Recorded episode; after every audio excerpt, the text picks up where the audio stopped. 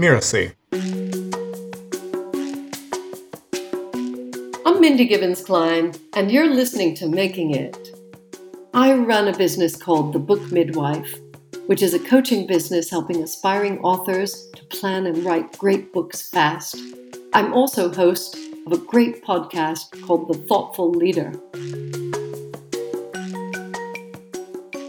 Making it is definitely not just about the money. I mean, the money helps because you want to be able to pay your bills without struggling. Beyond that, people have different goals. Some people want to make a small impact, and that's fine. I'm not here to say they need to make a big impact. I'm not saying they need to create the next revolution in their industry. But what I do hope is that people will consider playing bigger, doing more, having a bigger impact, spreading those wings, and really flying. Because when we fly, and when we can be seen in the air above all the masses, then we have a chance to inspire more people.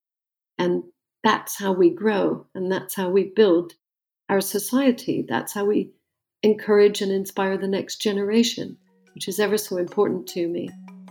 So I think if people will sit down and stop being so busy, turn the phone off, do a bit of self reflection, create that awareness of what they're doing, what they want to be doing, where the gap is, and then make a determined effort to do more, be more, maybe change themselves to be themselves.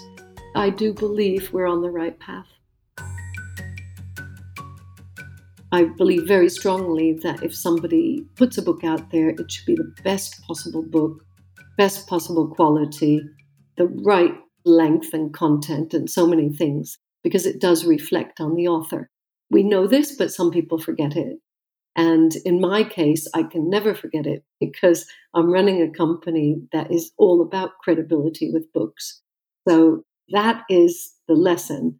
If you treat the book well and you treat it with respect and you put it together in that professional way, it will treat you well. It will pay you back. It will go out there and bring you leads, conversations. I get messages every single week people who've read my books, people who've reviewed my books, people who want to have a chat. They don't necessarily want to write a book, but it's opened a door for me to do a speaking engagement and other opportunities. My book took me to Hawaii. It's really great when you've got a bit of help to build your brand and credibility. While I was still in the States, right before I moved, a friend of mine fell down a flight of stairs at a client site and developed epilepsy. So he didn't know what to do with that. I didn't know what to do with that. He struggled a lot and wanted to put on a brave face. But in the end, he lost his battle with depression and he took his own life. And so this was right before I was moving to the UK. And so I didn't really manage to cope with that. I didn't process that until I got here and I could sit with that. And it began to occur to me that I really should write about this what happened. My friend wasn't there to tell the tale, but people were saying it's a sin to take your life. And I felt strongly that he wasn't there to defend himself and I should write the story. Changed a lot of things. I say I wrote the story, I wrote and rewrote and looked at it and sent it off for comments, incorporated those comments, sent it off again, loads of rejection letters. Round and round and round I went for 10 years. So it was finally, finally published. And what I realized is people deserve to write the book that's inside. Or putting it a different way, the book inside deserves to be written. It's there like a, without putting too much emphasis on the metaphor. It's like an unborn child, it's there, it wants to be born. I was studying psychology along with linguistics for a while, and all of my coaching experience has led me to believe that we can change anything that we want about ourselves. Well, not anything. As I said in the TED talk, you can't really change your height and things like that. I don't think, unless you put on a pair of platform shoes. But, you know, it has to come from a desire to change. And this is what fascinates me about people. They complain and moan about things, and they don't necessarily want them to change. And the clients that I get to work with, the thoughtful leaders, recognize that there's a change to be made. And yes, they may need help with it. And I enjoy helping people make changes in their lives and business.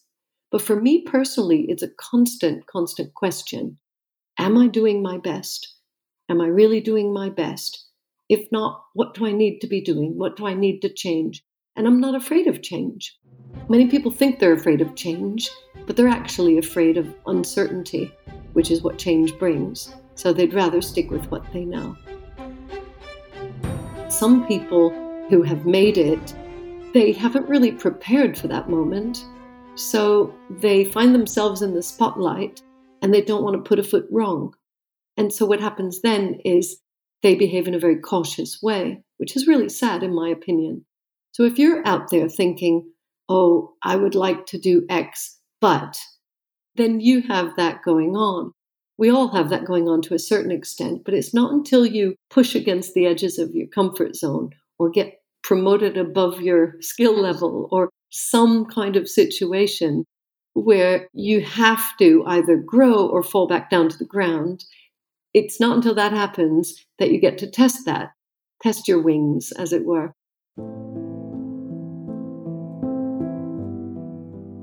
Sometimes you need to change yourself to be yourself.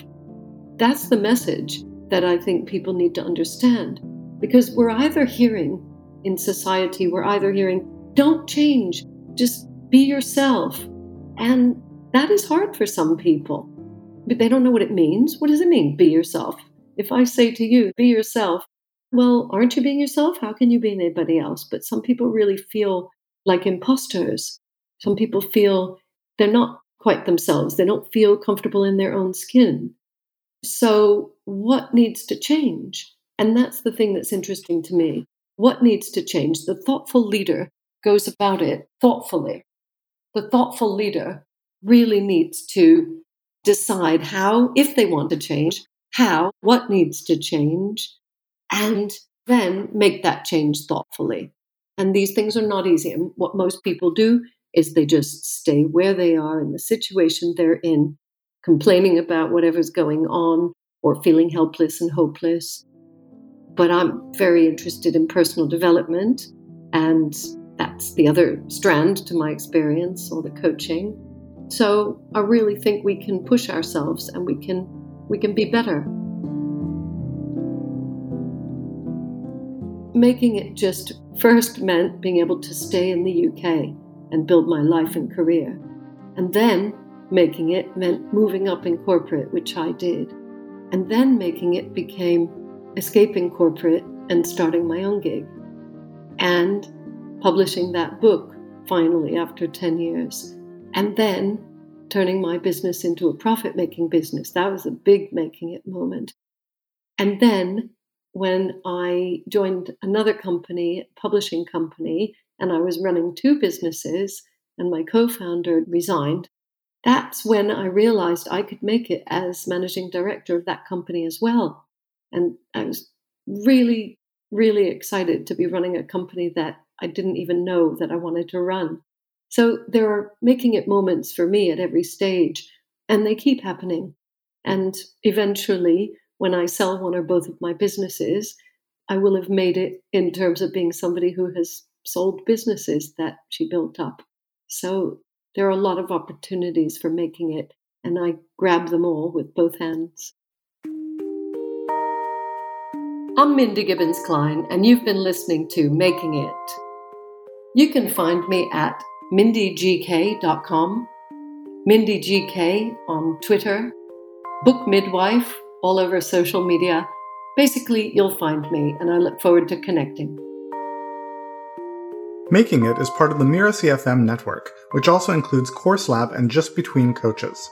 This episode of Making It was assembled by Jeff Govertson. Cynthia Lamb produced the episode, and Danny Iny, that's me, is our executive producer. So you don't miss the great episodes that are coming up on Making It, go ahead and follow us on Apple Podcasts, Spotify, or wherever you're listening right now. And if you like the show, please leave us a starred review. It's the best way to help us get these ideas to more people. Thank you, and we'll see you next time.